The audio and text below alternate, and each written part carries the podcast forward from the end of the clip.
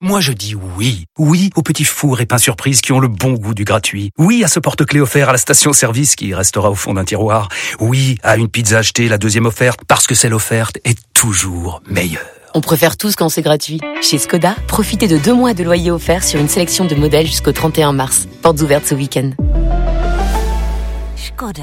Deux loyers offerts après premier loyer en LLD 37 mois sur toute la gamme Skoda, Orenia et Enya Coupé, c'est accord par Volkswagen Bank. Détails sur skoda.fr. Au quotidien, prenez les transports en commun. Messieurs Laurent Neumann et Éric Brunet, bonjour. Bonjour. Bonjour Jacques. Euh, vous voulez nous parler de quoi ce matin? Pouvoir d'achat au hasard? Pouvoir d'achat des Français. Ah oui, Pouvoir ah oui j'ai vu que le Premier ministre euh, a annoncé une augmentation du pouvoir d'achat Ouais. des Français. C'est- C'est intéressant parce que il y a un virage dans la évident, hein, un virage. Oui. Alors certains diront un virage social dans la politique de Macron, c'est-à-dire qu'il a eu deux années pro business, comme on dit pro entreprise, et, et là il est devenu le, le président du pouvoir d'achat. Ça n'est pas rien parce que ces mesures, Jean-Jacques, qui sont euh, euh, é- évoquées devant les Français depuis plusieurs semaines, ça représente quand même sur la totalité du quinquennat 30 milliards. Ça va représenter 30 milliards. Donc et qui vont être financés plutôt par les entreprises, on l'a compris. Et les entreprises sont pas contentes ce matin. Je vous explique pourquoi. Quand il est ministre Macron de l'économie en 2013, euh, et il, il va lancer un certain nombre de mesures qui vont diminuer de 40 milliards la, fisca- la fiscalité sur les entreprises. Voilà.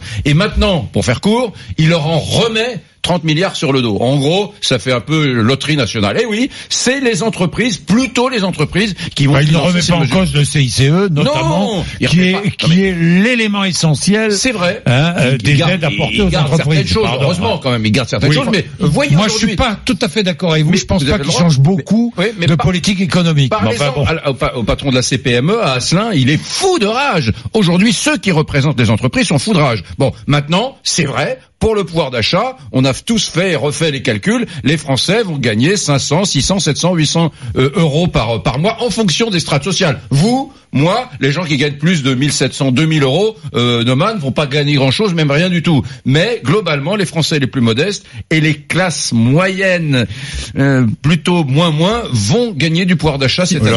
C'est c'est le contraire, pardonnez-moi, de ce qui s'est passé pendant la première année du quinquennat, où les Mm. mesures euh, euh, fiscales les plus intéressantes concernaient celles, les, les- les foyers qui étaient en haut du spectre euh, fiscal, en l'occurrence. Mm. Mais il y a quelque chose que les entreprises ne disent pas. Elles devraient se féliciter du taux de croissance de la France, qui est pas extraordinaire à 1,3. Oui. Mais c'est le double de, du taux de croissance allemand, par exemple. Donc Oui. ça veut dire que la, con- la- ces mesures de pouvoir d'achat, elles vont, euh, elles vont apporter du, euh, du charbon à la, à la consommation et donc à la croissance. Donc c'est bon pour les entreprises et donc ça peut être bon pour l'emploi. Donc attention, les fameux 10 milliards qui ont été di- redistribués au, au- au mois de décembre, le 10 décembre dernier, ça s'est vu immédiatement dans les trois premiers mois de cette année 2019.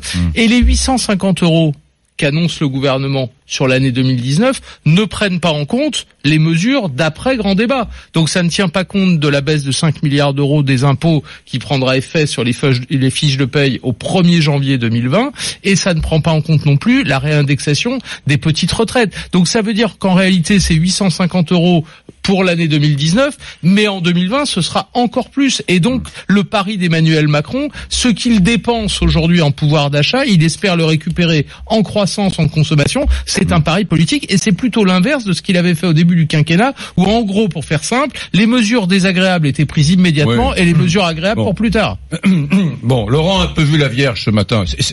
Non, La- la- non, non. si, Vous avez vu, je ne me base que sur des faits, c'est comme d'habitude. C'est la fin du quinquennat. Enfin, on peut se le dire. Il va prendre maintenant des, des mesures, mais qui sont pas les Ah, le pouvoir d'achat, c'est une mauvaise- Ah, c'est une mauvaise nouvelle non. Attendez, réforme non, des retraites, réforme attends. de l'assurance chômage sont deux réformes très Et, importantes. et la fonction publique et la réforme mais- Mais vous Oui. Allez vois pas voir en quoi qu'il c'est va- la fin du il va quinquennat. y aller en, en extrême douceur déjà sur les retraites. Voilà, on a vu que Nous verrons. j'ai pas aux 62 Ah, sur les retraites, on ne sait pas. Oui, hein. Bah, alors là, je vous dis il tout va y aller en douceur. Si vous savez, vous êtes. euh, Non, non, je, je sais pas, mais on sent, Oui. Baudor, voilà. C'est non, mais ce qui est très important, Jean-Jacques, c'est que c'est la fin du modèle Macron pro-entreprise. Voilà, c'est terminé. Il est revenu en arrière. Les entreprises ne sont pas contentes. Euh, ces deux années, ces deux années qui étaient plutôt favorables au monde de l'entreprise, avec un certain nombre de réformes qu'on qu'on a évoquées ici pendant deux ans, euh, elles n'ont pas encore produit. Elles n'ont pas encore produit les résultats espérés. C'est-à-dire qu'en réalité, la situation économique de la France n'est pas bonne. Elle, est- elle est vraiment pas bonne sur la plupart des critères. Alors, en ce moment, tout le monde se dit oh c'est formidable. On a quelques chiffres qui sont meilleurs que les Allemands. pourquoi Oui, elle est pas mais- bonne? Elle est pas bonne sur l'emploi. Euh, moi, j'ai vu un chiffre hier dans les échos qui m'a frappé. Sur les investissements. Ouais. Les entreprises n'ont jamais Oui.